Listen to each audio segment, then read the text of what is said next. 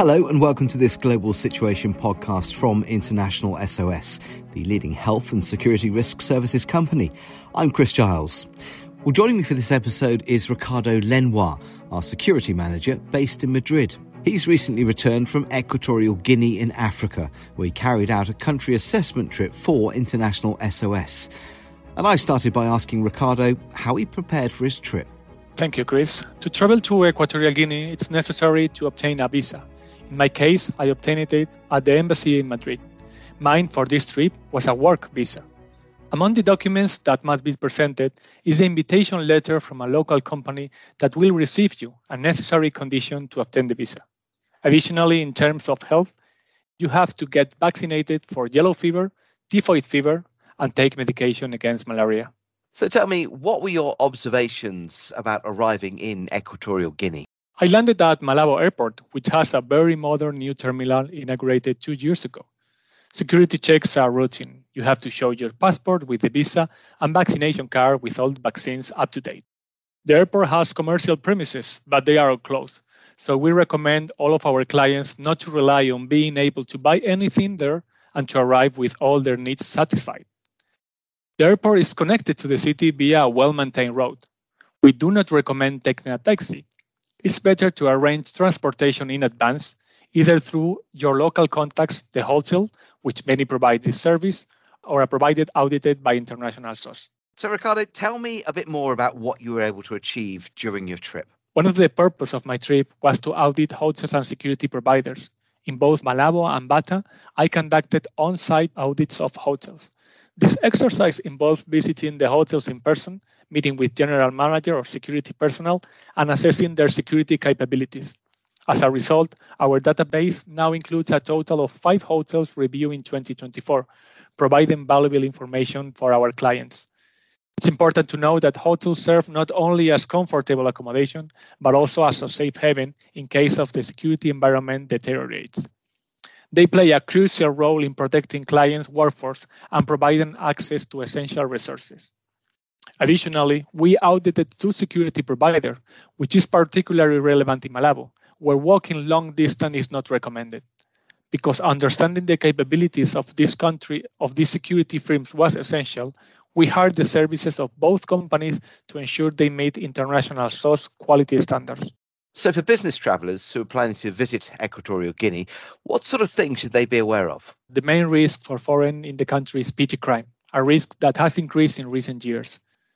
The government took action, and since the end of last year, the situation has been more under control, although the government itself acknowledged that this is an issue that needs to be monitored, and they are allocating more resources to address the problem. So, you visited Malabo. Could you tell me more about the city and what did you learn while you were there?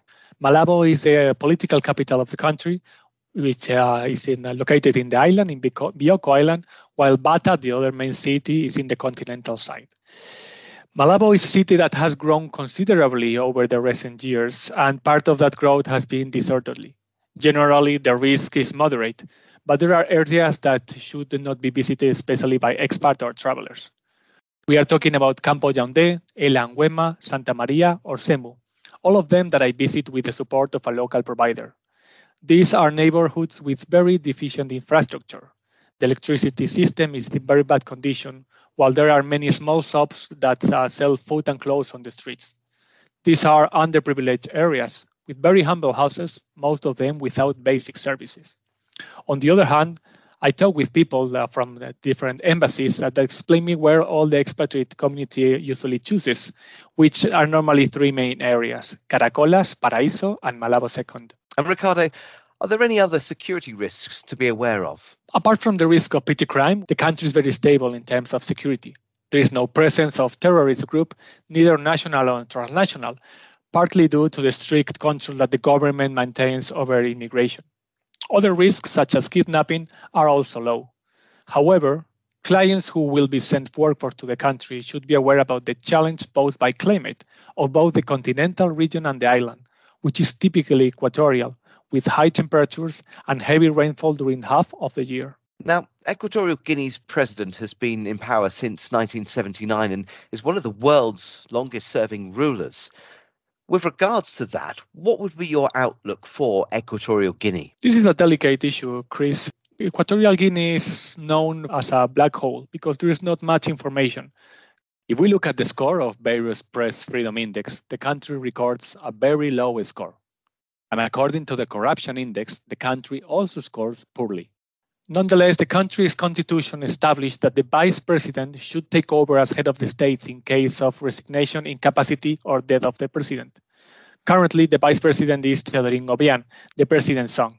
Therefore, the country's path seems clear. In a hypothetical scenario where the president passes away, we can expect increased security presence on the street, along with the cutting off of access to telecommunication for a brief period. Once it's confirmed that there are no major threats, normalcy will return naturally. Part of the major decisions that Teodorin will need to address are how to manage the end of the oil and gas stocks and their international relations, especially with the US and China, but also with some Arab countries and Turkey. The opposition is dismantled, and we expect significant resistance either politically or from the armed force, as we have seen in countries around the region. Among the problems that may arise is confusion in some administrative positions, which may cause delays in processing of license or documentation in general. These are the major issues. We can understand that uh, the government stability is high and that the forecast we need to understand which role will China and Iran and the USA play, especially exploiting the oil and gas stocks.